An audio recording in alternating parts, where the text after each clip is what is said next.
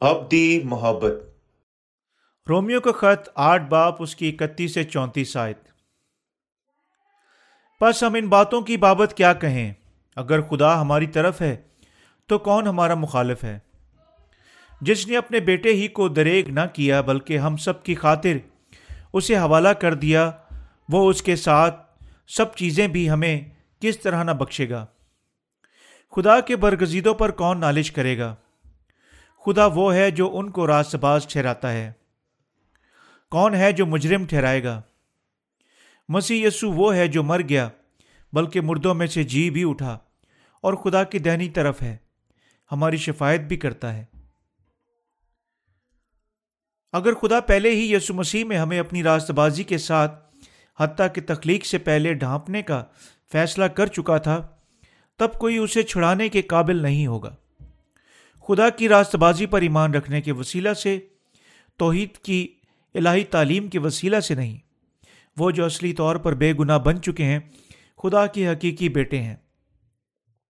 اسی طرح تمام مذہبی لوگ درست نہیں ہیں۔ آج کل چند لوگ یسو پر ایمان رکھنے کی وجہ سے محض اظہار ثانی حاصل کرتے ہیں۔ لیکن ان میں سے بہت سارے جو خدا کی سچی راست بازی کو جانتے ہیں، ستائے جا چکے ہیں۔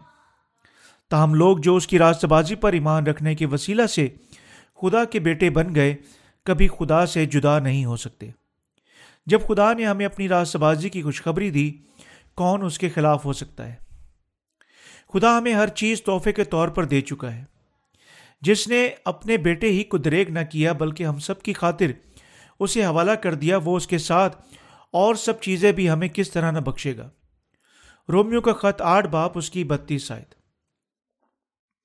کیونکہ وہ جو اس کے بیٹے پر ایمان رکھنے کے وسیلہ سے خدا کی راست بازی حاصل کر چکے ہیں، گو خدا نے ہر چیز آسمان کی بادشاہت، خدا کے بیٹے بننے کی مرایات اور اس کے کلام کو سمجھنے کا فضل راست بازی کے کارکن کے طور پر زندہ رہنے کے قابل ہونے کی برکت اور ابدی زندگی کی برکت تحفے کے طور پر دی۔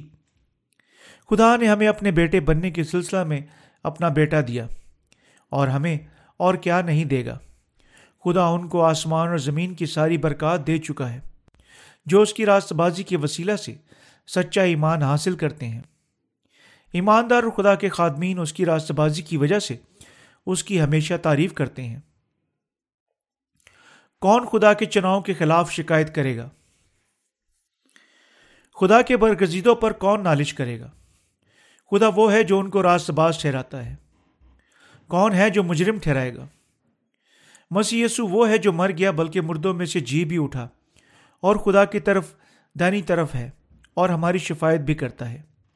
رومیو کا خط اس کا آٹھ باپ، اس کی تینتیس سے چونتیس آئے کوئی بھی خدا کے لوگوں کے خلاف شکایت نہیں کر سکتا، جنہیں خدا یسو مسیح میں اپنی راست بازی کے ساتھ چن چکا ہے۔ کیونکہ یسو خدا کی راست بازی کے ساتھ انہیں گناہ سے آزاد کر چکا ہے۔ لوگ جو یسو مسیح کے وسیلہ سے خدا کی راست بازی پر ایمان رکھتے ہیں، اپنے دلوں میں کوئی گناہ نہیں رکھتے۔ یہ خدا کی وجہ سے ہے۔ کوئی اور نہیں ہے۔ جس نے انہیں بے گناہ بنایا، جو اس کی راست بازی پر ایمان رکھتے ہیں۔ خدا کا بیٹا یسو مسیح انسانی جسم میں دنیا میں آیا۔ یونا استباغی سے بپتسمہ لیا۔ دنیا کے تمام گناہوں کا بوجھ اپنے آپ پر اٹھا لیا۔ سلیپ پر مر گیا اور تیسرے دن مردوں میں سے جی اٹھا اور ان کا خدا وند بن گیا جو ایمان رکھتے ہیں۔